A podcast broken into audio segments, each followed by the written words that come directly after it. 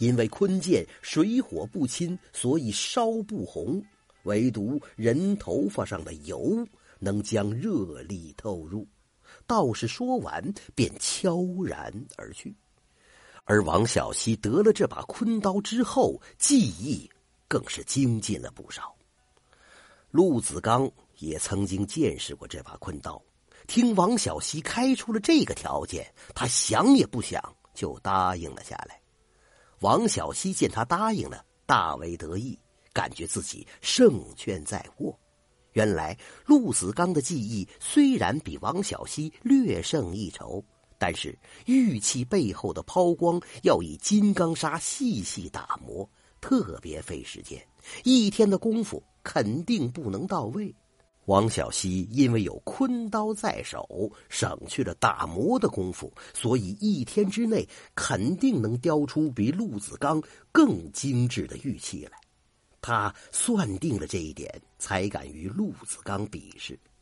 一天过后，王小溪与陆子刚各自带了一个木盒来。王小溪先将盒子呈上来，知府打开一看了，里边放了一只杂色玉蝴蝶钗。玉一向贵纯色，如果颜色杂，价钱也就不高了。只是王小溪构思的很精巧，将杂色部分雕成了一只蝴蝶。如此一来，这钗体看上去呀是洁白如羊脂，而蝴蝶则是五彩斑斓。更奇妙的是，钗是用一整块玉雕成的，但是钗头的蝴蝶竟然能微微的颤动。原来王小溪本就精于细雕，再用坤刀将蝴蝶的翅膀精雕细镂，以至于原本一块坚硬的玉石雕成后，竟能随风颤动。知府见王小溪技艺高超啊，正暗暗吃惊。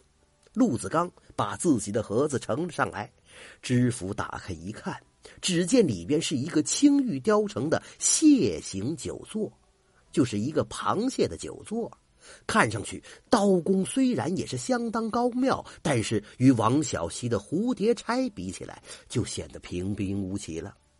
知府暗暗叹息，正要下定论，陆子刚却不卑不亢，上前行了一礼，说道：“大人，智人无梦，智巧无功，欲为灵物，小人至此横行坐，也是有灵之物。”知府问道：“呃，这酒座难道还有什么奇妙之处？”陆子刚说道：“大人，您只消将一杯热酒置于上面，便可知晓。”知府被他说的好奇心起，马上让人烫了一壶酒过来，筛了一杯放在酒座上。说来也奇怪。酒杯一放上去，青玉螃蟹竟然八爪爬行了起来，活了一般呐，在桌子上走来走去。